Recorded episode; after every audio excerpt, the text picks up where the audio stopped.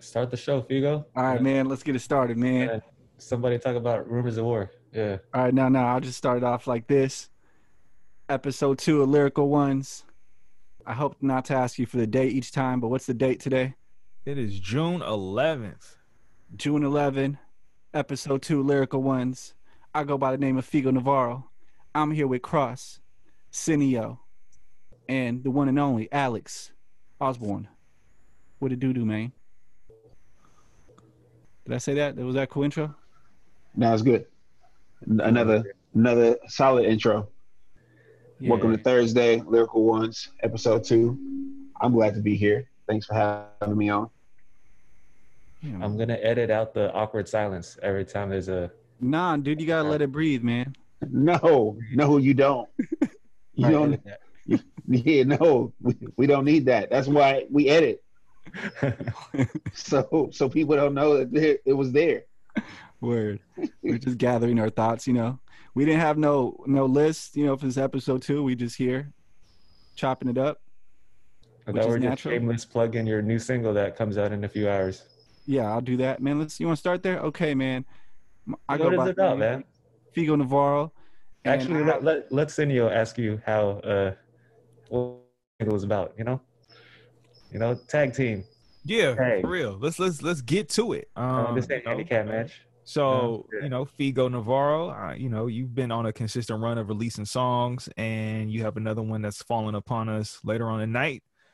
You said it's called "Rumors of War." So Yeah. why don't you break down "Rumors of War" for those who you know don't know, maybe interested, and just you know fans of the of the Figo music? Yeah, man. Uh Rumors of War I recorded this about a year ago and it was inspired. I work at a youth center. Um and a lot of the music that was coming out of that was a lot of gun talk, to be honest with you. So, you know, still is. Uh it's part it's part of hip hop. It's part of life.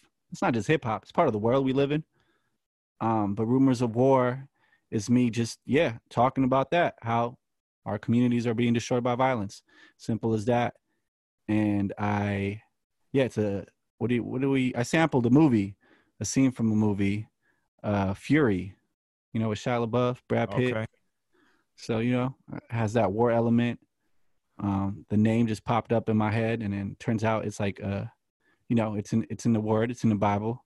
Matthew, uh, don't quote me, because I I'm gonna chop it up. I know it's Matthew, but it talks about the end, uh, the last days. So there will be rumors of war, um, but to not worry. I'm paraphrasing it because there's more to come Yeah. and it was, it was one of those one of those man and my i grew up with my dad always talking about the apocalypse so I feel like with everything that's been going on that was coming up okay. So you saying you wrote the like? When did you write this? When did you write this song? a year ago a year ago a year ago a year ago. So what is it like? Is it because of? I mean, I could only imagine. I, I hate to make the assumption, but you know, break it down as to why now you feel like is the time for this song to come out. yeah man just senseless violence that's what it came down to senseless violence. And yeah talk about it. I, I don't necessarily get political with it uh, but it is what it is man. We living in these times where people are dying innocent people are dying. And it's not you know it shouldn't be that way. So i felt the need to to talk about it write about it. So as i was seeing i was hearing kids getting shot in a space where i worked in and i was just like yo this this is part of the you know brainwashing that we go through. You know what i mean? And we all grew up on certain level of music that kind of brought that out out of us you know that energy so yeah No, I feel it. I mean, when you think about going back to that time period and thinking about kind of, you know, we all to some degree, we work in the community, we're from the community. And when I say community, I mean, you know, like there's a there's a saying about, you know, uh, having boundaries when you are a person uh, that's in service to the community. So, you know, when I'm not in the mask, I'm in the community. You know what I'm saying? Like I am a advocate and a supporter and a community worker, you know, because for me, the community holds a high level of importance. So when I hear you talk about being in a space where you're working with kids and the conversations about violence, you know, I just wonder like how important is it for you to kind of address what they're talking about and then at the same time like still have to show up for your community? Yeah. Well, part of it was uh I didn't want to come across like super preachy, like, you know.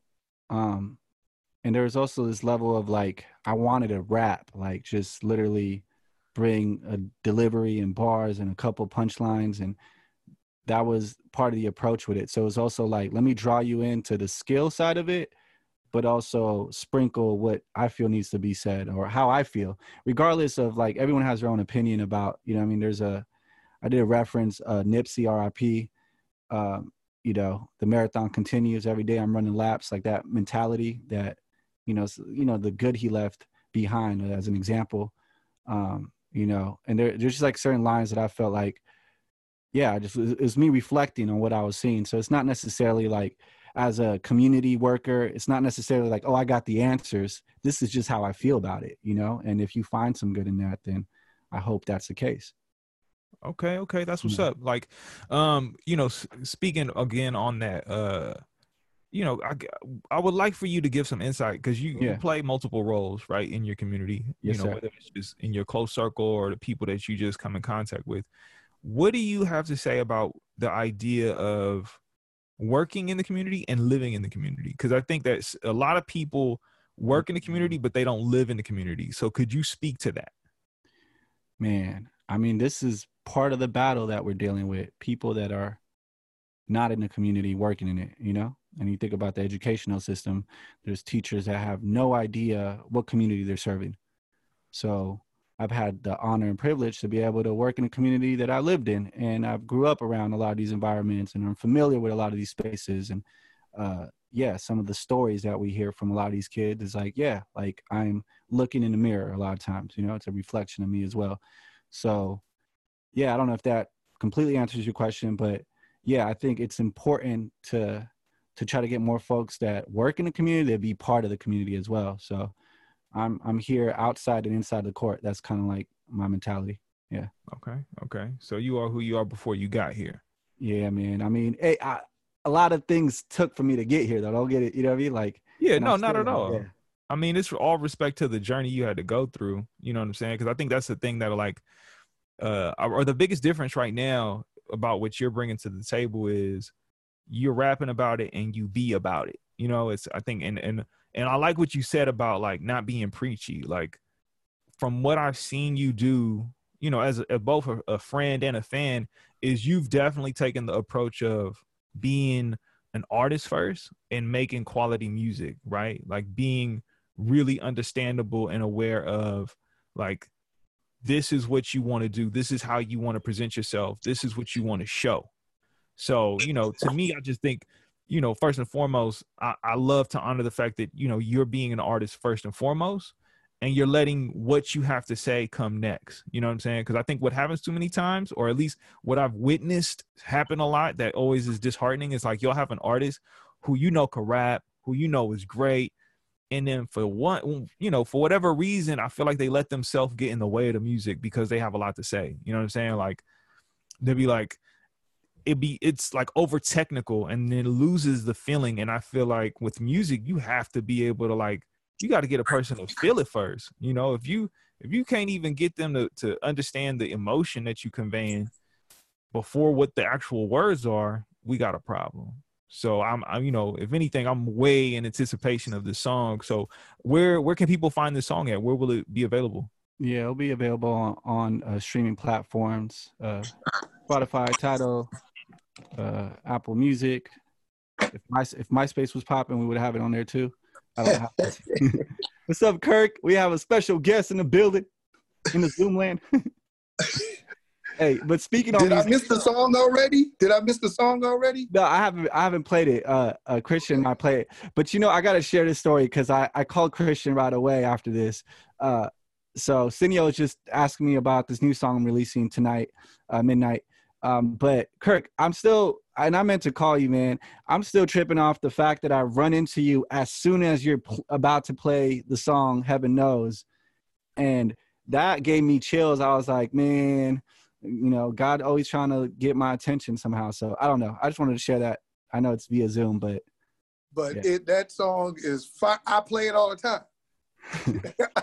I think that song, especially I have to admit, when you shout out San Francisco in a minute, I'll be like, I'll be like, yeah, shout it. That's my spot. That's my town. And uh, I almost wish in the uh, uh, in the mastering that it was a little louder even because I was like, that's Man, right that on. was a little soft. Yeah, you right. No, you right. But I love it, man. I'm so glad. Appreciate that. Because what come out this city, man, nobody, a lot of people don't believe what come out of here. Yeah. Yeah, and that's that. That was just beautiful. So, man, I'm just glad to be in the room with you guys, man. Right on, Kirk. How's your day been going? You have no idea, but it's beautiful though. Uh, like I said, my motto is life is a beautiful mess. It's Mm. beautiful and messy all at the same time, and that's what I, I believe. That's what God allows us to live in. I, Mhm. so so many times I think they want us to be so heavenly and everything's well and right and God th- that that didn't happen with nobody in scripture. So why do I think that's supposed to happen for me? So uh, but I say God plants in mess so the best fertile ground to plant is in some dung and some dookie and some stuff. Word. Spoke to me. and uh, and, and he plants us in the middle of that so we could be fruitful. So Yeah. I'm I'm good for it. Man, got to get to this. I'm hoping for this uh, march that we doing on Sunday, and I hope it do- goes well. I believe it will, and um, I think it's just gonna be fire, man. I just I just I just believe it. Right on, I Kirk. think Figo's performing, right? Uh, yeah, you told me if hey if the space is open, you know I'm I'll be honored to share a piece, but I'm being mindful of what that day is gonna look like. So uh, I'm here. I'm willing. I, I need I need I need I got a spot for uh for you because I'm how do, how do we do it LO for life so uh, uh whatever that is, that I'm with you so let's do this That's I love. I need you on the stage Hey, so Kirk, I, you I just think I, I want my man I want Like, I want uh, uh, my man Singer up on there with the mask on he might have to say you know that's right I got a mask on I need to have this mask on I appreciate that. Thank you for that. I heard you last week, brother, with it. And I said, that's dope what you said. That's dope. I mean, Yeah. you gotta, you, you know, we gotta protect our identities out here. You know, it's it's too easy for for people to co-opt us, our voice, our skin color, and Yeah. try and manipulate that for other reasons and purposes. And for me, you know, I'm always gonna push for your privacy, your anonymity, and just your sense of self. You know, your sense of security. Woo. You know, Fire, brother. I love that. Man, I'm Thank learning from you, man. That's that's beautiful. I, I, I need to hear that. Thank you. no, thank you, thank you. I appreciate it. Um, you know, it's so you say it's going on this Sunday. I mean, why don't you get a little bit more details? What time? What you know? When people coming together? Okay, we are coming together at uh, at the the march starts at two o'clock, uh, where Mario Woods was killed at that mural, Third and Fitzgerald, and then uh, we're marching to the the Mendell Plaza, uh, starting at two thirty. So the actual march starts at two. There, Ben McBride is going to get us pushing in that area and chanting and doing all his things. And then um, the actual official rally starts at 3, uh, 3.15. We're calling it a, a um, righteous resistance, um, a march for justice. A righteous, Righteous resistance. Okay. Yep. okay. Yeah. And what so- is it? What is it that you? What is it that you want to see when when it comes to justice? What are you looking for? You know, I'm not. I'm not. You don't have to talk for the larger majority of of who. Right, we, right. You know, just for you. What is what's justice? and I, it, it, some of it sounds so simple. Stop killing me. Stop killing me. That's that's the. It, it starts there. Um, like Say my that. boys, uh, my boys have been stopped. Like I have been stopped walking out of my own house. Uh, it, it, starts there, but some of it is uh, police. I, I almost it's almost hard to say police reform because sometimes I feel just like I feel about the church, and now this is where I get a little day. I think the whole damn thing need to be brought down. And I think the foundation of it is faulty sometimes, uh, you know, in how it was founded. And when I say about, when I say that about church, I don't mean what God original intent was for it. It's all the man-made BS. I'm gonna be kind on this Zoom because you hmm. might be this foundation. He warming up. He warming up. We didn't built this this church system on is is faulty. It's faulty, and that's why it's falling down. That's why nobody want to be a part of it, and I don't blame them because we're not we're not standing for truth. And uh, part of the uh, part of the march, I, I, will be saying this too, that it's time to, for the church to repent for not being in the rightful place that they were supposed to be in. Uh, we we have not loved well. We have not sat with people well. We haven't cried with people well. We haven't um, uh, fought for them well. Um, yeah, it, it, it's part of what you know Jesus walks into the temple and he basically says, I'm for the oppressed, I'm for the broken, I'm for those who've been in prison, I'm for that woman, I'm for that man, I'm for the people. Uh, the the the faith that I see, this good news is to the oppressed. And it's supposed to have not, it, it, it got twisted. It got twisted a long time ago. And we are part of uh, many of us are just a part of the matrix at this point. We we we don't understand. We need to get unplugged. So, uh, justice for me is stop killing us. Uh, justice for me is uh, also environmental justice. Um, the atom bomb came through Bayview Hunters Point, and uh, we were wondering at one point why so many people had asthma, so many people had cancers. So it's environment, it's, it's, it's educational injustice. I could go on and on, but every system it, that that this government built itself on, which a lot of people want to declare is the Bible, is faulty mm. and it's broken. And um, uh, and it, we could amend it as much as we want, and but it is it's, it's jacked up. So I, I I, I want justice for uh, Mario Woods, and I'm gonna bring up this name. His name is Matthew Johnson, uh, and I'll shut up with that. Uh, he was killed at 16 years old in September of 1966. Um, he was shot in the back by a police officer in Bayview Hunters Point, and we went off just like what's happening right now. And the National Guard actually marched down Third Street. They, yeah, we went off and they shot us. They shot at people. They shot at buildings right by the Bayview Opera House. And that's why I wanted to march to the Opera House. I want to march there because uh, it's clear that uh, if you look at any James Baldwin in San Francisco, you'll see he the same issues that were happening in Lubbock, Texas, and and and other places in the South in Mississippi. It was just happening here. It just looked different. Flint, Flint, Michigan, who we talk about their water supply, is the same thing in the ground here in Bayview Hunters Point. It's the same, same thing. But this is where I stand.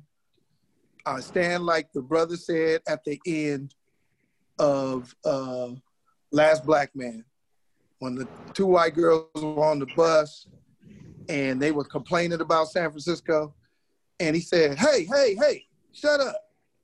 You can't hate. You can't hate you it. Never love. You can't hate it unless you love like, it. You can't hate it unless you love it. So I, I love my city. So I get to, I get a chance to say something about it. So that's Thank that's you. me in a nutshell. I love you, man. I love you, brothers particularly uh, keep doing what you're doing. And I, and I for real, you don't know how much I speak of you uh, all, how I speak of you all. And so uh, keep doing what you're doing. Last Thursday was last Friday. Was it Thursday or Friday? Y'all did that thing. What Friday. day was that? Friday. Huh? Was it Friday. Friday? Yeah, yeah. Bro, Yeah, that boy, Friday. that that was nuts. That I, that I was feeling every poet. That was that was so so fire, and I just love the way you, uh, Figo and uh, you know, just you all bounced off each other to make that thing flow. It was just, I was like, dang, they've been doing this. They know, they I got this. So it was really good. It was really really good. Thank you. Fire. Thank you very much. I know. Thank you. God over money, man. God over Hey. money. Yeah, Say man. Wanna let it be known. Um, Always. appreciate it. No, thank you for that perspective and, and giving us that insight.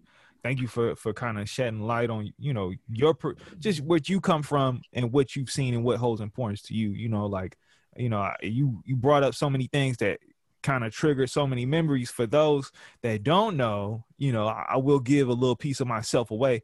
Um, some of us are Thur- Thurgood Marshall alumni, and and being Thurgood T-Train. Marshall alumni, T Train out here, T Train Yeah. the thing is we had a riot where it was you know escalated and pretty much handled in the most horrible way possible due to the police involvement and how they treated the kids and the things that i witnessed as long as my fellow you know alumni from the school it was a traumatic and you know just abusive you know it, it was a, a situation where you know you talk about having a national guard walk down third street you know, that day I remember how many people were put in a paddy wagon and how they had the police line up arm to arm on Silver and pushed us into the intersection of Bayshore.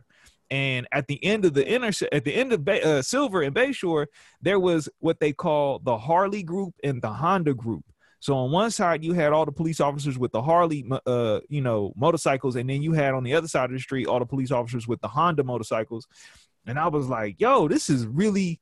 this is wild. Like this is going down. Like this is chaos. And we're kids. You know, we're minors. We're just we're trying to figure it out. And I'm witnessing teachers get chased, kids thrown on tables, you know, handcuff being thrown. You know, I, I witnessed a kid uh in the I believe they were in the 10th grade being harassed by the police, like antagonized, tempted into fighting them. And I was like, yo, this is crazy. The way y'all talking at us. Not you. There was no conversation to be had. It was talking at us and Yeah, trying yeah. to antagonize us into a into a, a threatening, you know, moment. And so, you know, just hearing you say that the '60s and that happened in early 2000s, and here we are, 2020. We talking about 40, 20 year gaps, and it's the Man. same stuff. I was there too, man. I was there. I was in between the cops and the kids, trying not to get, trying to keep the cop, uh, the kids safe, man. I was trying to keep the kids safe. Alexis Iliopoulos, uh, if Shout you out remember, her, Alexis. she just called me the other day. She's the one who called me and said, "Kirk, they beating us," and I rushed to the school. Crazy. and I remember the helicopters and the they came down with the billy clubs and I was like, I ain't fir- and then I ain't never seen no kids actually fight a cop. I mean, I was like, this is different. I saw a Spanish girl getting hers in.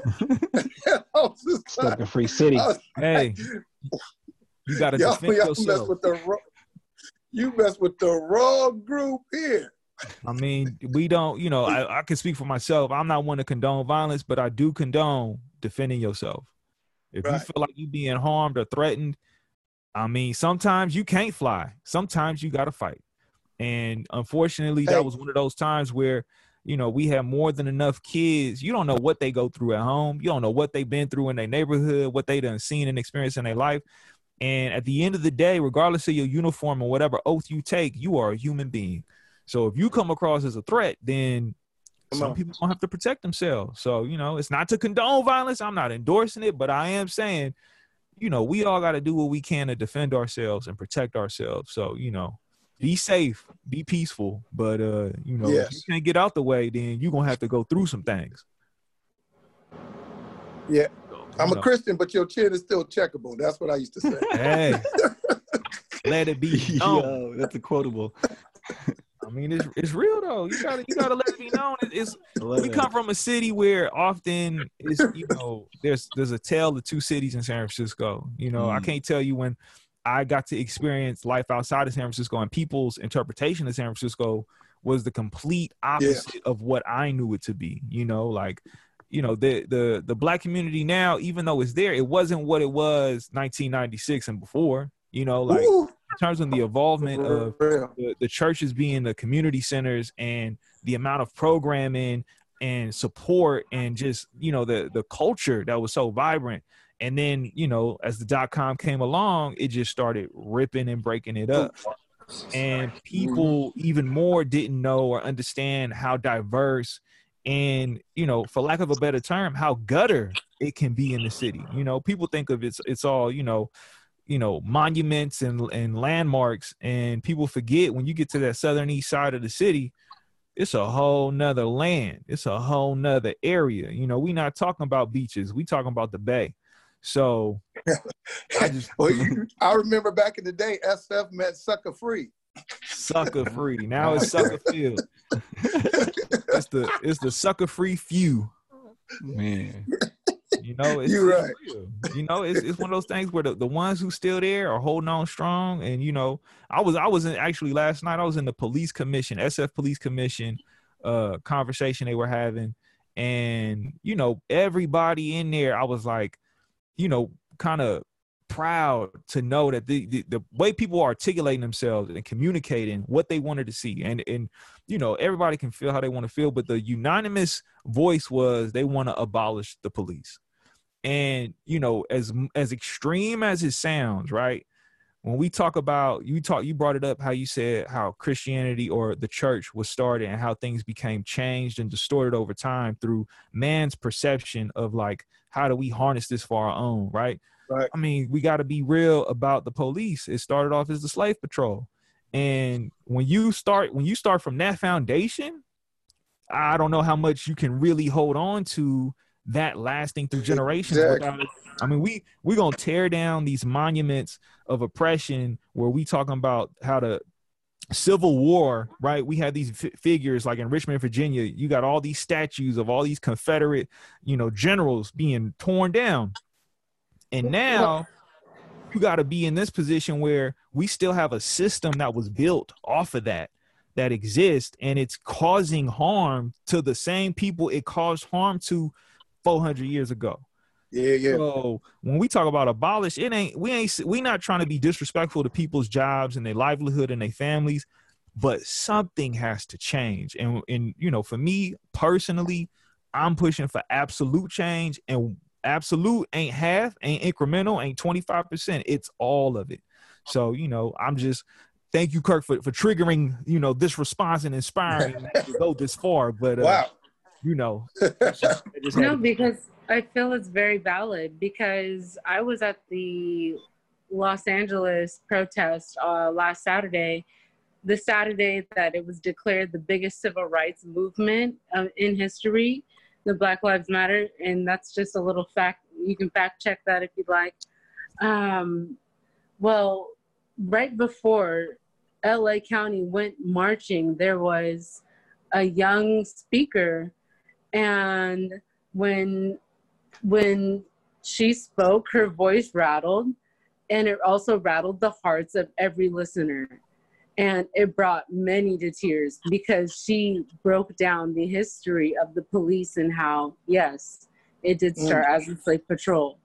So the same bodies that were stolen needed to be patrolled so that they weren't stolen. However, they would be put into a submissive uh, position only to be put patrolled and to be kept in that submissive position, which systemically we can talk about how it's built into our institutions. And that is the reason why we need to dismantle these these systems at their foundations so that right. no one continues to conti- continues to carry the psychology behind it. That's yeah. what's infecting. That's the virus. Yeah, that's what's that's true. That's what's up. Yeah. That's what's up. And you know, me, I can't help myself. Uh one of the things somebody said, it was somebody out of the Tenderloin last night in the SF P- Police Commission conversation, and they had offered this idea, and I thought it was a really a really great idea because I never I never labeled it. I just said I got demands, and my demands were always along the lines of like reforming the education system, the legal system, and the medical system, because you know those have such great impact, influence, and control over our lives. And it just so happens that black people, people of color, brown people are also the most severely impacted in the negative space of those institutions. Now, what this person said was instead of it being the police force, we should have a social services firefighters. And what he said was is that instead of it being about um, you know enforcing the law, it's about crisis management, right? So everyone's trained as an EMT. Everyone's trained in relationships and how to like, you know, not only intervene in the public, but also how people interact with themselves. And it would be more treated as a mobile response force than it would be any one stationary place, right? So that means it would be like mobile hospitals where you would have these buses that would come to neighborhoods in crisis and try and address the needs of the people and try to find, you know, non-violent resolution instead of it being a situation where it's like okay we got to call for arms right? Because a lot of times the needs aren't being met which is what's provoking the crime. It's not necessarily people just you know we animals ravenous just going crazy. It's okay economically speaking we are doing horrible or we don't have or lack what we need. So now we have to find means to get and mm-hmm. gain access to what it is we need. And that's where that's where you know to me i think mm-hmm. it was a great idea to say how do we get people to respond and just be consistent with that response and not have it be this fixed entity where it's just like oh yeah let's have a police department. Let's do let's do things this way that's been done for so long that obviously people are tired of. So you know well, it was something to think about Senio, um, if I may comment, yeah. Um, what's what's disheartening is not that oh in our black communities we have to go out of our way and then there's this issue with crime. The, because there's crime in every class.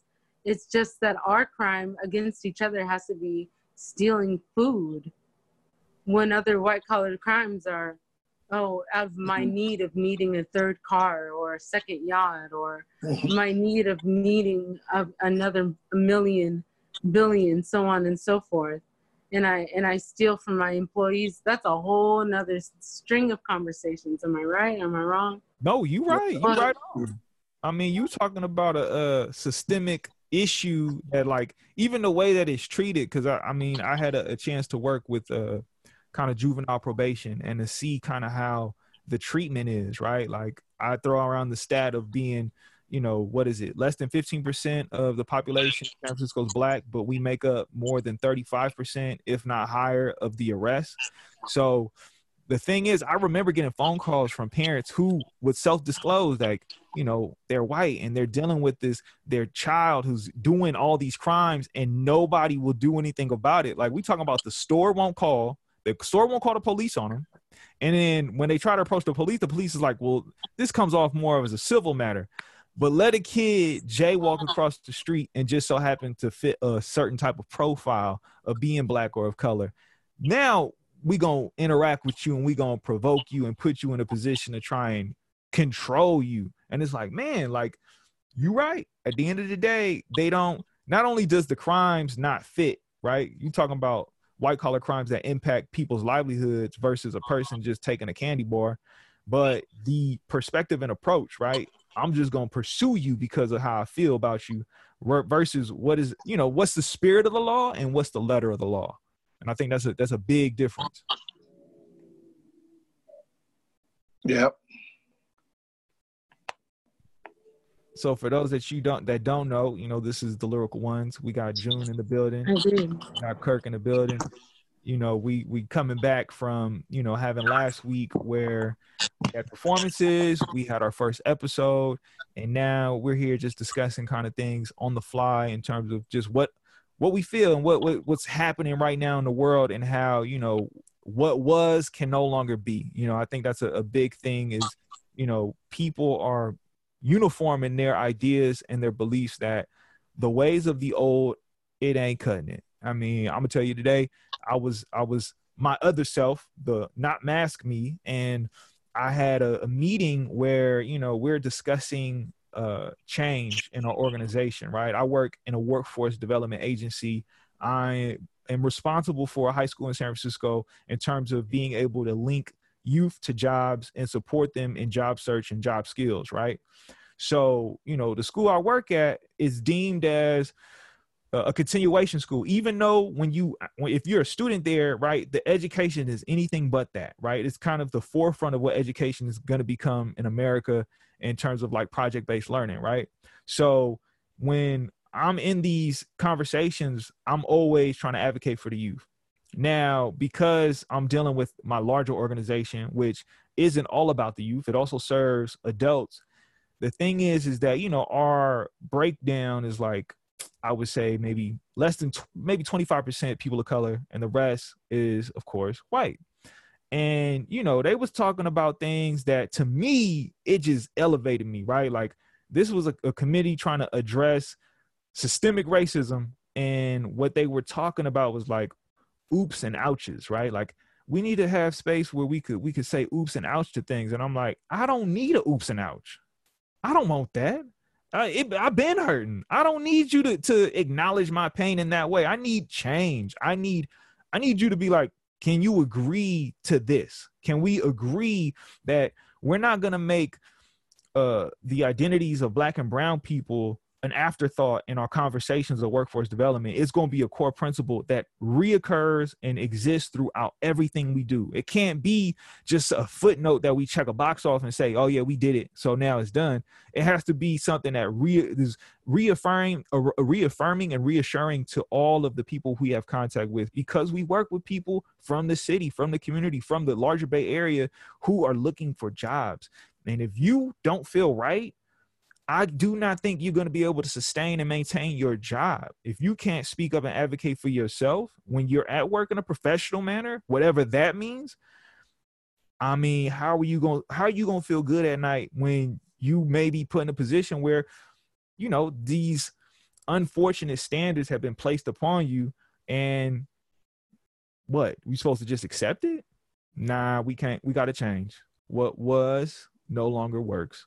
So you know, moving forward, I think it's about the innovation of how we promote change, push change, and proactive with our consistency with change. So, you know, that's kind of that's kind of that kind of brings me to the topic of um, Cross had brought up earlier the idea of like what does it mean to be anti-racist versus what was it Cross? It was anti-racist versus you there Cross? It was I think it was anti-racist versus what was it not racist? Not not racist, yeah, versus not racist. Okay, so let's let's I mean anybody who wants to kind of give their their take on anti-racism versus not being racist, you know, what is the what is the the breakdown? I mean, it really comes down to whether you're on the sidelines or you're not. And a lot of people look for their comfort, they seek comfort. That's the society, that's capitalism right? Gain whatever you can and find comfort in it and protect it. Protect that comfort and protect the stuff that comes with that comfort. And a lot of people won't jeopardize their comfort or their stuff or their, their property. They won't jeopardize it because they feel like they found this little slice of heaven and they got to protect that little bit. And when it comes to what everyone else has um, the capacity to to gain they will they will um they will just let everybody else fight for it. So even if they got a head start, even if they have you know some advantageous um, place, they will not move with the minority to jeopardize their their slice of the pie, so that everybody else can get a, pie, a slice too. They rather watch other people be stepped on, and they have this this apathy that's just created from from having stuff. It's not really about power or influence or anything like that. Like racism itself is just about economics. And as long as there's someone that you can press down or look down on, you can continue to profit, um, even if it's just a little bit. And um, you know, that's kind of what happens is even if folks are even if folks are poor, right, they'll they'll vote for the person that will potentially keep someone under them. Right? As long as there's somebody, you know, who working, you know, working hard or working hard as me, but getting paid less than me, then I'm gonna, you know, keep what I got and I'm not gonna help them level up.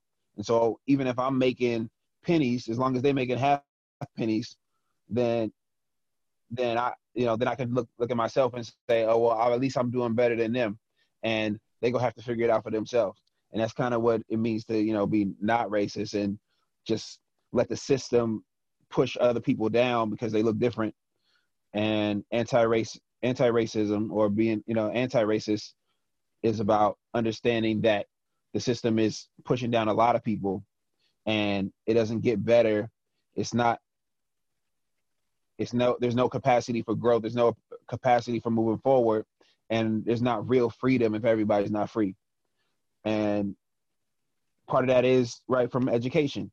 When people don't know that you know slavery is still happening in america right? When people don't know that police brutality is still happening like people who live in san francisco who you know, think that they know what's going on, think they live in a tolerant city, have no idea or just completely unaware, uh, unaware or, or ignorant because they're in their own rat race, and it would it would mess up their psyche, it would mess up their flow, it would mess up their capacity to do for themselves or their family if they knew how bad things were.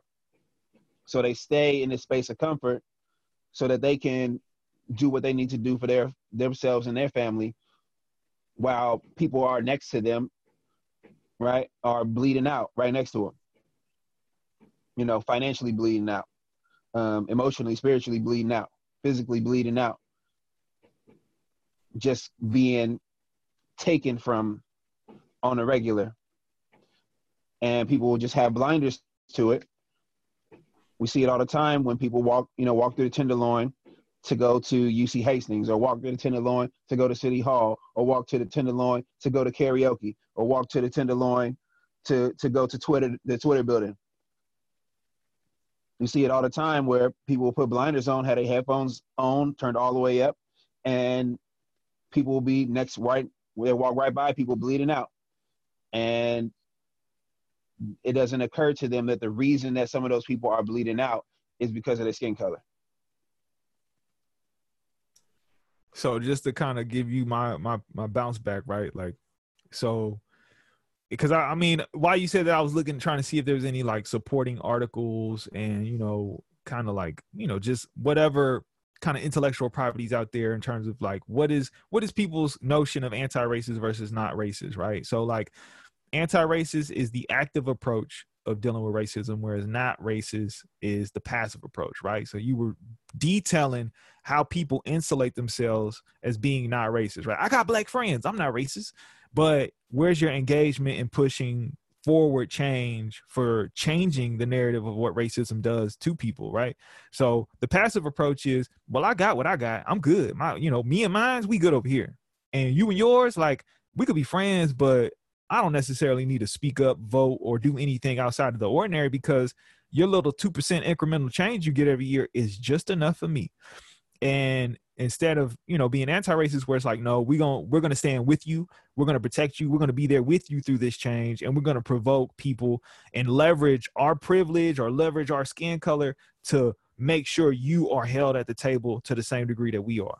So, you know, uh, uh, Alex, thank you for for giving us that perspective and, and really kind of putting us on because you know it's it's unfortunate how many people do get lost in their own little like well we good over here. Like yeah, y'all you know you're right. They be walking around downtown. I didn't i can't tell you how many times i'd have been on 16th as they go to their little shuttles and somebody's literally like passed out incapacitated on the ground. And it's like so none of y'all gonna call 911 all right i guess it's up to me. I'm gonna sit here until until they arrive because y'all just stand like you're just walking by, right? Like you like this is what I would always say. San Francisco is such a trip because it does so such a good job of painting this picture of equality, progressiveness, and being the ones to kind of like I can tell you on so many hands how many times I've heard the words I came to San Francisco to be a part of a movement, to be a part of the cause, to be a part of the community. And what happens is people don't realize it, but like San Francisco as a whole is largely indifferent, right? So racism is like, I hate you for what you are. Indifference is, I'm gonna act like you don't even exist, right? right? We go back to what you said about, you know, just what the last black man in San Francisco was like, you can't hate it unless you love it, right? And in this case, San Francisco has gotten so good at their manipulation of kind of how they treat us, where it's like, well, we ain't gotta hate you if we act like you ain't there, right? Like, if we know that your property's worth something, we'll give you a voucher, right, to leave the city, right? Even though you're gonna have yeah. to come back here, your kids are gonna want to come back here. Even though your whole life and your your whole identity is out here, the opportunities are out here, but we're gonna put you in a position where it's like, oh, you know, we noticed that you might be living in government supplemental housing and you could live in a bigger place outside of the city but what are you doing? You finding ways to break down the community so there's no base here right? You got to be a commuter to have a community and that's not that's that's not realistic. It's not sustainable. And so the the the city at hand and, and how it moves and how it operates is it's a level of indifference more than anything, right? We got so many organizations, so many nonprofits. When I tell you, I've sat in all these phone calls nationwide about, you know, funding for programs, and I hear the people from Oakland and SF start talking, and they it's literally like we just stunned. Like it's like, oh y'all y'all need to do a bake sale. we just got a grant, and it's like we take for granted kind of the position we hold as this this force for change of good, right? So to me it's like the indifference is just so crazy and its manipulation of people and and just who we are what we do and where we come from. So you know i just i can't stress it enough. You know if you if you're out here and you're not from here and you're listening you know uh, really be aware of like what's going on in your neighborhood and the people who are from here. Like really take in and listen to you know what we see and how we feel because if it's it's something to be said about joining the community right it's not that we against you it's that we see kind of how you subscribe to these these beliefs and these standards and you you do nothing to help us to want to bring you into the fold. And so but you know what Cineo? you know what? The crazy thing is the set the system is is is set up for them to be in triage right? The, the system is set up for them to have such a sense of urgency to stay alive to keep their rent to keep their, a roof over their head to find a roommate that when it's when they do get their downtime, right? All they want to do is be numb. All they want to do is escape, right? All they want to do is lay out in the sun, Dolores Park, whatever. Like it's understandable, but they don't realize the sense of urgency that everybody else has, right? It's not about getting a break because they know the break is not coming, right? Like I know there won't be a break from from the government for me. Like I know they they like I know every day that at any point, a cop could have a bad day. Every time, right? I see the I see the, the black and white. I see the black and white from every angle, right? You see it in your peripheral field, you know, right? You see it in side eye, you know, you see it from around the corner. You see black and white, right? You instantly on alert. And I slow down, right? I have to slow down because I know at any time. Crossing see me spaz on the police when they pull us over and in my car with tinted windows, what car I used to have. Like, regardless of what it looked like, I know why they stopped me. I know why they stopped us. And he didn't see me like lose my patience with them because I've been pulled over, you know, over 30 times. More than, you know, households have been pulled over in their lifetime. so like like for me, like I know there won't be a break. And so I'm always in triage, right? I'm always trying to find what's the what's the most urgent thing to take care of, right? Because I've seen families deal with that, right? Which bills do we pay this month? Right? Where do we want to be behind this month? Not what do we want to catch up? Not what do we want to pay? Right? Is there's just an option of what do we which light do we want to keep the lights on? Do we want to keep the heat on? Right? And and it's and it's interesting because anybody who would be willing to have their eyes open. Anybody that will be willing, right, when they say they come in because they want to be a part of a movement, they don't want to initiate a movement necessarily, right? They want to see something happening and relate to it and then jump in. But if they can't see the relation, right? Anytime something happened on the news, I think that could happen to you, or that could happen to you, or that could happen to you, or it could happen to me, or anybody else in my family. That don't happen to the majority of folks, um, you know, in America. They see, oh man, that's so sad. Even even when it's white kids at a at a school at an elementary school, right, in in Southern California, it's still in one ear and out the other because everybody's desensitized because what they show is right the culprit walking off in handcuffs you know and maybe they get off maybe they don't but they know we know that the culprit is alive right now right unless they unless they go out in the you know blaze of glory but otherwise like we know that if it's me like like are y'all gonna riot what if it's if it's me right? It's like, are you gonna riot if it's Figo? Are you gonna riot if it's Cross? Because that's the, the truth of it is, it could be any one of us at any point. All the people that see me every day, all the all the people that you you work with, all the students that you be in contact with, right? All the folks that's you know underprivileged, left out, and looked over, that you interact with. More likely than not, they at least start a fire for you. And now that's the that's what the point that's what the point uh America is at. Like we just got we we starting fires for people now because everything else is falling on deaf ears and blind eyes. No, no, no lie. Uh this you you the reason why I smiled in the middle of it was because you said something like would you riot for me? And the reason why it triggered this this moment from an incredible movie coming from the guy with the mask on. This movie's called The Dark Knight. And in this movie, the Joker says something that's like super real. Like I this resonates with me and, and you, you rung the bell super loud when you said that. When you riot for me? He said if it's a if it's a bus full of soldiers, no one bats an eye. But say it's one little old lady, everyone loses control and it's so real. It's like we like June said it last week. Like, when is it gonna be? When is it coming to me? When is it? When is it gonna get to me? When is it gonna get close? And then it got close to her, right? And it's like, I mean, you know, I, the there was a youth who was killed in Vallejo, and you know, to me, I, I I keep a boundary between when I look and see what the information actually is versus when I get wind of it, right? So I got wind of it, and it wasn't until two days later that I actually took the time to look at who it was and realized I worked with this young person, right? Like I, they were in my my circle, and I actually had some level of interaction, impact, influence on who they are. Now they're no longer with me, and that's too many times the narrative, right? I think I'm doing some good, but it's a it's a system by design, right? Like I, I can't tell you how many times I've heard people in nonprofits say this. Why fix the problem when we could prolong the problem and continue to get paid off of it? Right?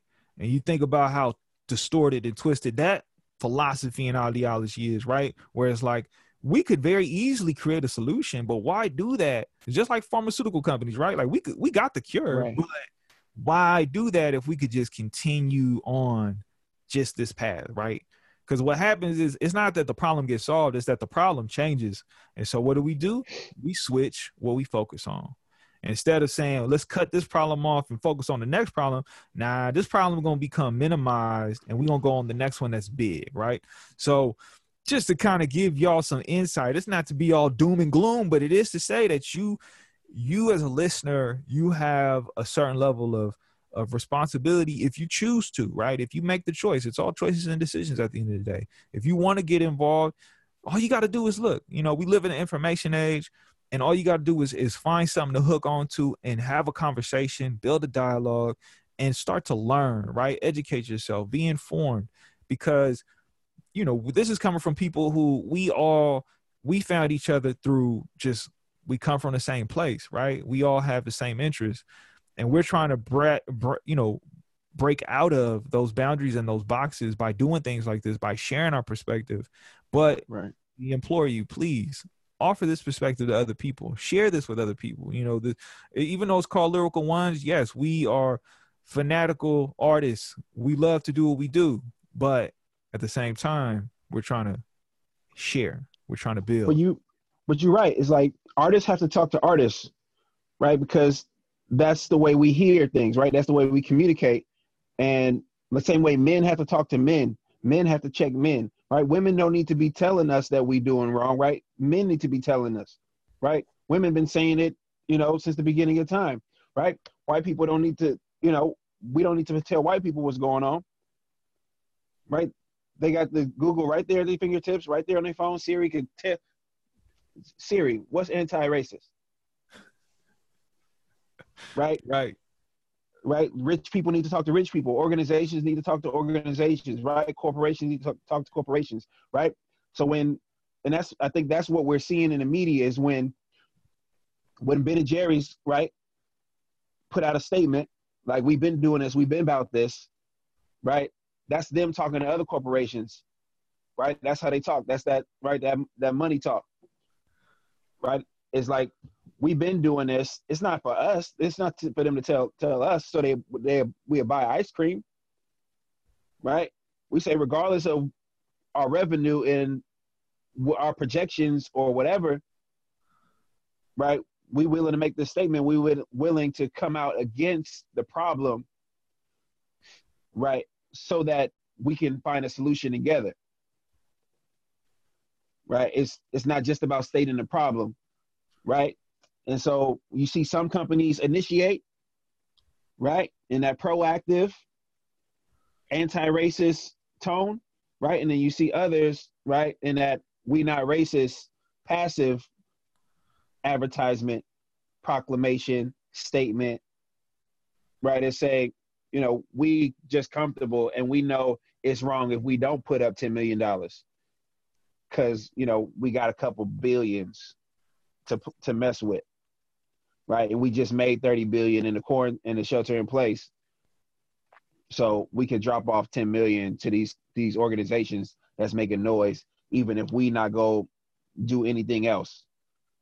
Right? We go say, well, we have a surplus of, right? But when you give your last to something, right? I give my last of my time, the last of my energy, right? The last of my sanity to go out and and march with with people that that's hurting like I am, right? Or hurting more than me, when it's not when it's not convenient for me right? When it's not convenient for me right? That's that's when we talk about that in, intersectionality work right?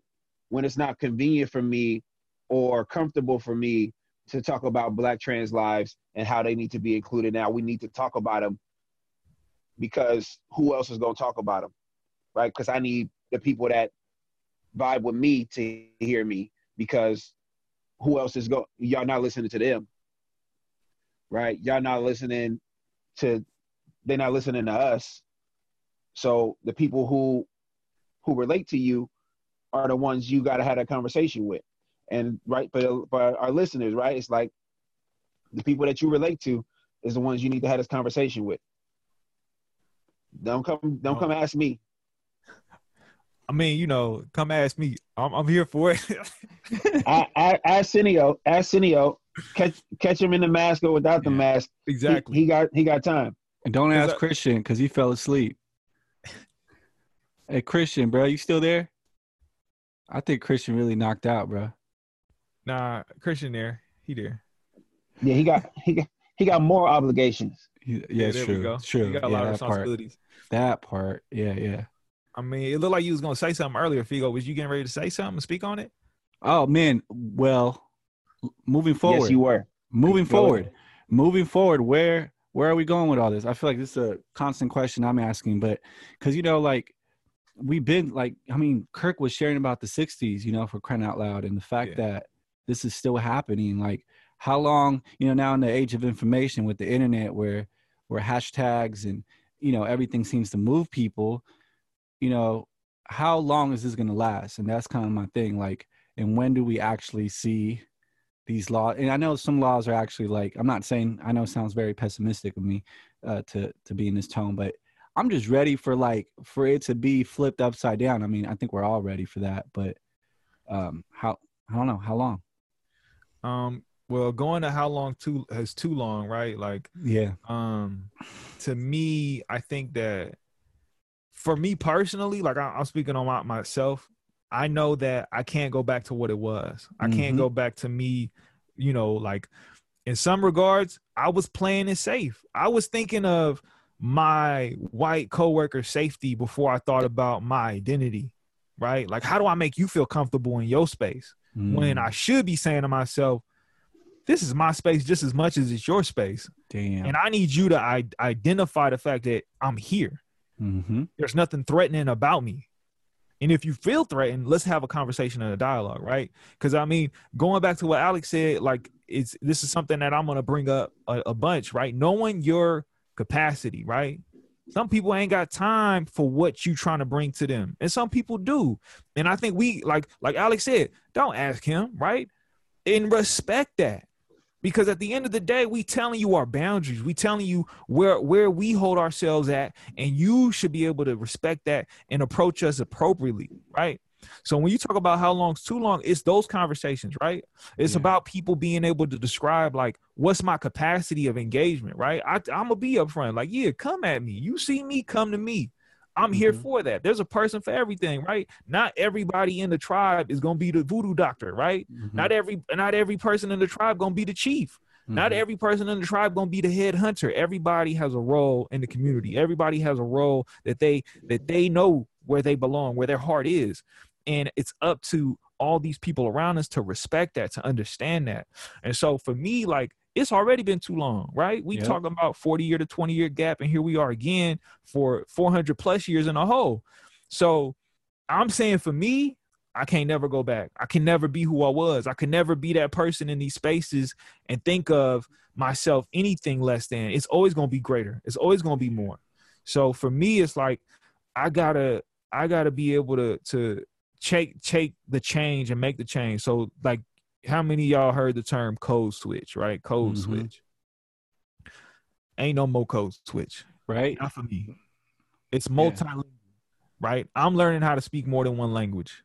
I'm not code switching for you. I'm gonna be me. Yeah. You're gonna have to accept my accent. If you can understand the message, and I didn't offer any form of support for correction, if you can understand my message, that's good enough. I don't need you to tell me how to say it. I don't need you to tell me what it is. Do you understand, understand me? yeah, as it should be, man. And I think this conversation is gonna all over the country. Is starting to happen already in the workplace. Like a lot of folks are gonna be like, wait, hold on. Like it's literally that time where, uh, yeah, companies are gonna start to have to really check themselves because, you know, the the curtain's open. It's been open, but now they're seeing it fully. And you know, I've, yeah, I've shared how much I've exploded in Zooms. So you an advocate. You you gotta you repping for the for the for yourself and the community. Yeah, man. And I'm you know, and back to a major key that you shared was educating ourselves on it, you know. Because the emotions there, the anger is there, the frustration is there, the sadness. But now we got to find these solutions, and how do we present those solutions? Um, and you know, everyone has different solutions but so i'm picking my battles you know what i mean and that's one thing i've learned because when you start wearing too many hats it could get complicated and you will get drained so I, I do like to encourage folks like hey make sure you're taking care of yourself and picking the battles you're you're gonna fight and put your energy in because there's a lot of battles and then you know animal cruelty and fur and uh I don't know. I just kind of save the earth. You know what I'm saying? Like the earth no, is dying, bro. Like like the earth is dying too, you know, and you think about that, like humans suck. Um, that's a big statement, but it's true. Uh, but I don't know, man. I'm I I'm grateful to have these conversations. All, all jokes aside, like I'm really grateful to have these conversations because, you know, they're healing, they're necessary. I, I feel like I sound like an echo, uh, like I repeat myself a lot, but I truly do find healing in these conversations. And um, it was, yeah, I don't know, man. Uh, no, I mean, I, I'm here for you. I mean, mm. I'm here for it. I'm here for you. You know, I'm here for everybody, mm. right? One for all, all for one. Um, Cross had uh kind of hint hinted at it last week about the whole like My Hero Academia uh references. And, yes. You know, nice. Gotta I was smile. Gonna say something. Gotta smile. I, gotta put on a smile for the people. That's right. Because they need, I'm here. Need that hope. You know what I'm saying? Yeah, they need yeah. to know that it's gonna be okay. And you know, like you said, right? Pick your battles, right? Like I mm-hmm. said, it's all about knowing your capacity, knowing yeah. your limits, and being okay with that and communicating that to others, right? Because people will, you know, like there's you're right, it's something to fight every which way you turn. There's yeah. always gonna be a battle. And I think that your wellness has to be centered, right? It has to be it has to come first, right? Your your self-love and your self health, right? That's mm-hmm. your mental, your physical, your whole, your spiritual, yeah, mind, body, soul, man. yourself. Yeah, you need to be whole because if you're gonna if you're gonna show up for others, you got to show up for you first. Oh That's man, I've way. learned that the hard way. I'll tell you that because yeah, you'll be completely drained. You're like, wait a minute, I'm not even. I'm on autopilot. Um, so I'm always constantly having to check myself in that. But uh, yeah, we're working on it. I'm heading to LA. Heading to LA tomorrow. You know, okay. uh, a little segue, but yeah, I'm heading to LA, visit family, um, making sure to, you know, recharge. Uh, yeah, man. That's Sunday, it. I'm beyond honored that Kirk is asking me to do a piece, bro. Cineo, you heard him. Pull up with the mask, man. Stop playing, man. You know, this is, um, you know, I don't know. I feel like it's time, man. So, yeah, I'll, I'll hit him, hit him with little eight bars and Cineo, take it away. Like, um, I'm not kidding. I I'm a strong uh, believer that this is like also a time for me to listen a lot, to be honest, you know, and um, I know we hear it on news, we hear it in the workplace, black and brown, you know, where the statistics are showing we're always and we're all locked up together, we're all in the same neighborhoods and stuff. So, uh, but right now, you know, and I keep saying that, man, is is uh, especially been the history in San Francisco. It's like Mario Woods. We're starting the the march at uh, in that space. So, you know, I just want to make sure I come correct. I'm gonna say my piece and and represent. But, but, bruh, if you could pull up, man, I'm Pass the mic. Yeah. You know? Yeah. Simple like, and plain. That's one.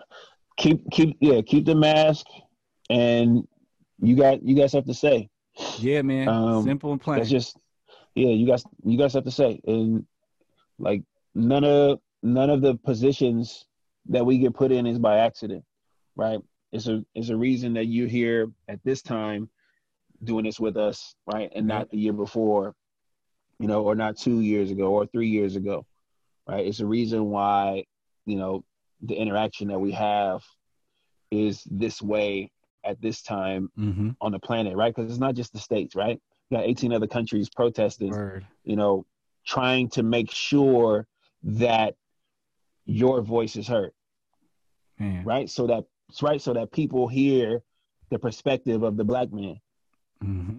right, of the black woman, right, of the black life, right? Not just the life, right?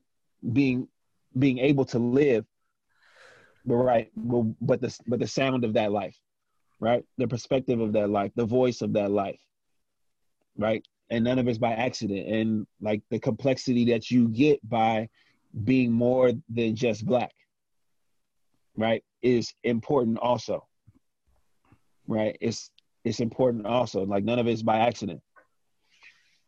Yeah, man. So yeah, I'm just gonna say, what up, y'all? Cineo, take it away. Uh, I'm gonna, I'm gonna see what I can do. I'm gonna no, see. Yeah, man. Seriously, it's it's yeah.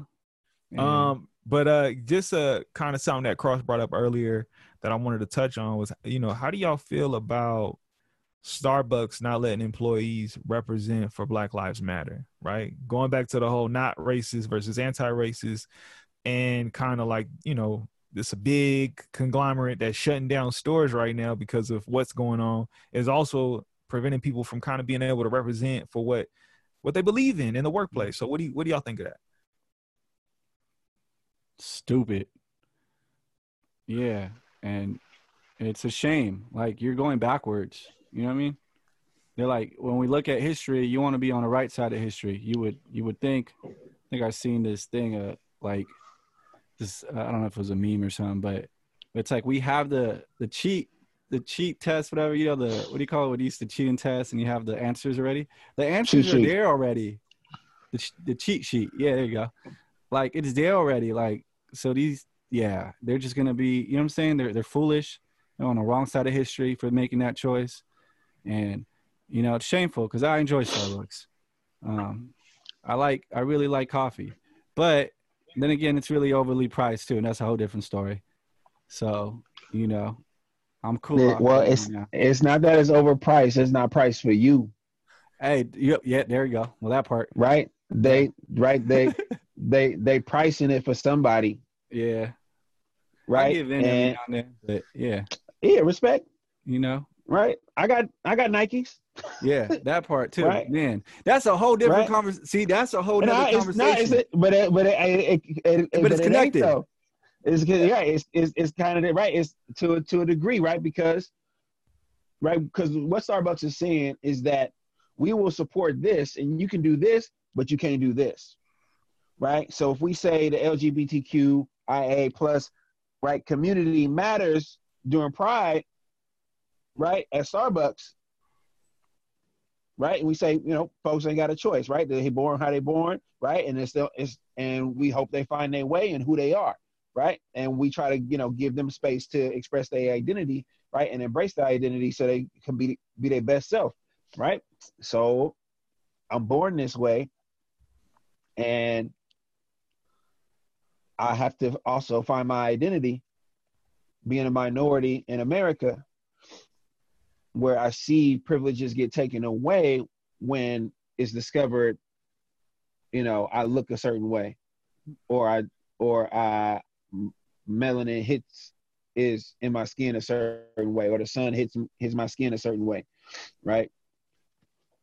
But I can't support my my ethnicity, right? My my culture, yeah, right? And just and not in not in negativity though right? Just in saying that i matter right? Just in saying that i deserve to live right? That i deserve to thrive because that's really what it is. It's like this is cool at starbucks and this is not because it ain't just they they're not just saying you got to wear your uniform because i get that right? If it's you got to wear your uniform this is the uniform everybody's got to wear it no matter what fine i get it but when you say, oh, well, you could do this, but you can't do that, right? You can support this movement and these rights, but you can't support this movement and these rights, right? And that's that's where it's it's really on brand with with Starbucks though, right? It's not a surprise there, right? Ain't nobody surprised about that.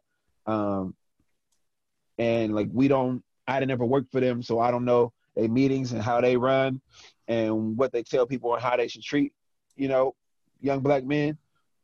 But you know, we've we've seen we've seen them do too much, and there is, and I agree so much with what Kirk said. Is like the justice is stop killing me, right? The pre- the prevention, right? Not the apology, not the funeral, not the memorial, right? I want to live, right? Mm-hmm. I don't want I don't want y'all to remember me. I want y'all to get to know me. there you go.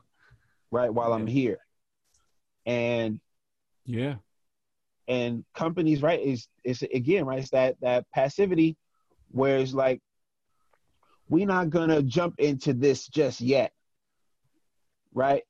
And it's got to be a certain volume, right? It's got to, it's got to, right? Say, well, if black people is not the majority of folks buying coffee from us, right? If they don't identify with our Mm. brand already, then we ain't gonna go out of our way. We ain't gonna jump through no hoop for them, right? And that's the difference between the Black Lives Matter and what Pride means in June, wow. right? Yeah, Because like, oh well, anybody could be a part of this community, right? Not just black people, right? So their market share, right, or the the the dollar, the the power of their dollar, right, is a little bit heavier, right? So if they pull it out of my pocket, my pocket's gonna be a lot lighter than if just black people pour their money out my pocket, and that's Yeah. that's really what it is that's the reality. and that's why yeah. and that's why Nike has got their ads, right? Because we know the majority of athletes, right, in America, you know, superstar athletes are black people. Don't don't mess with that heavy money in your pocket. Yep. You you you you you call up Kaepernick and say whatever they don't pay you, if you don't get no work, we gonna pay you. Right? And they and he been getting paid this whole time. And that's fine. Right? I don't know how much you want a job. That's another that's another conversation. Yeah, yeah. That that's definitely another conversation. But again, right, companies is not gonna jump through no hoops if it ain't gonna affect they their pockets. They uh they pockets. Yeah, that's true. So you gotta you gotta aim at their pockets so they could start you know shake them up. And that's and that's what we that's that that's what this loud cry, these loud cries are about, right? It's like the opening statement, right before we before we drop the thesis on them. Yeah. Right before we before we come with solutions, right? Word, and word. we are forming those solutions right now, right? That's what these all these conversations are about, right? It's not just a problem. Yeah, we've been knew what the problem was, right? But let's continue to come up with plans, right? When you talk about reform, education reform, and police reform, and get rid of redlining and gerrymandering and redistricting and food deserts. It's like it don't it, it ain't hard to say, hey, we need you to build your grocery store a little bit closer to these people, to this area. Right? We need we need that to happen. Or we need some kind of program in the city where if you Instacart services these people or gives them a discount if they live in this area because there's no because there's no grocery stores in this area. Like I don't need to go to a, a, grocery store that's got 14 different types of bacon and 16 different Oreo uh, Oreo flavors. Like, are you trying to kill me? Oh, my bad. Yes, you are. Yep. Right. It's like if you don't if you if you can survive getting from home to the grocery store when you get to the grocery store let's see if you can negate all the epidemiology of the food that slaves had to eat which was the leftovers of the pig right and sugar water or subsidized corn syrup and let's see let's let's see if the only thing that low income families can afford, you know, don't kill them. And then try to make it back home. To then be at home with all the poison that you just picked up. Right. I mean, it's the craziest thing because I mean, Starbucks, y'all better never sell another coffee bean in your life. I don't want to see another black coffee inside your store. From now on, you can only serve vanilla beans that's it. I don't want to see nothing else because at the end of the day, you can't you you can't try and, and ignore the fact that we are here. We are founding fathers of this country. We weren't we didn't have a choice true. in the matter. We were forced into it, but we still are founders of it. And forced the fatherhood. Yeah, forced into fatherhood. Like really, like you think about the the con in that, like especially the dynamics around like not only how black people are treated, people of color are treated within this system, but the the the way that forced fatherhood is put on to just black men in general, right? Like there's a whole level of that that you know is another conversation for another day as well. But well, yeah, that's he- that's heavy because you know there's it's a lot of different things. It's, it's more like uh forced fatherlesshood. Well, that's what I'm saying. Like we we could talk a little bit about how like the deindustrialization of the United States led to this, right? Like you got to remember, yeah. like we made up a, a, big part of the workforce that was heavy in labor and industry and work working within work warehouses, right? And right, agriculture in the South, textiles yeah. in the North. Exactly. So it was like as soon as they started to break that down and, and send that outside, and everything became an import. We lost our financial footing and power to be able to to support ourselves and to be there. And then, not to mention, when we did try to organize our communities, right? What'd you do? You created more laws to like oppress us. Like y'all created a whole a whole section of the FBI, COINTELPRO, just to monitor what we were doing, and then infiltrated it and broke us down from the inside, and then gave us drugs on top of that. So we talk about a forced fatherless community, right? We got to talk about all of the different forms of like action that was enacted to put us in the position for these things to be stereotypes, for these things to be associated with. Like it wasn't this wasn't no choice involved. This was literally like oh, we got you every step of the way. You think you're gonna come up? Guess what? We're gonna take that away from you. Or you think you're gonna come together? Guess what? We're gonna infiltrate and break you down. Or you think you're gonna be healthy? Or we gonna give you some crack, and that's what it's gonna be. So, you know, it's, it's even crazy. Be- even before that, right? Even before that, right? We gonna call you lazy and then I'll let you have a job. Right? We gonna call you, we gonna call you dumb and not let you go to school. Right? Not gonna let you go to the closest university to you. Matter of fact, not even the closest university right? You can't even go to the next closest university. You can't even go to the university in in the in the, the three states near you. Right? We will call we will call you we will call you lazy and then not let you get a job. And then when you get a job and you or you or you come back from World War II and the only jobs you could get is in the hospitality or in agriculture.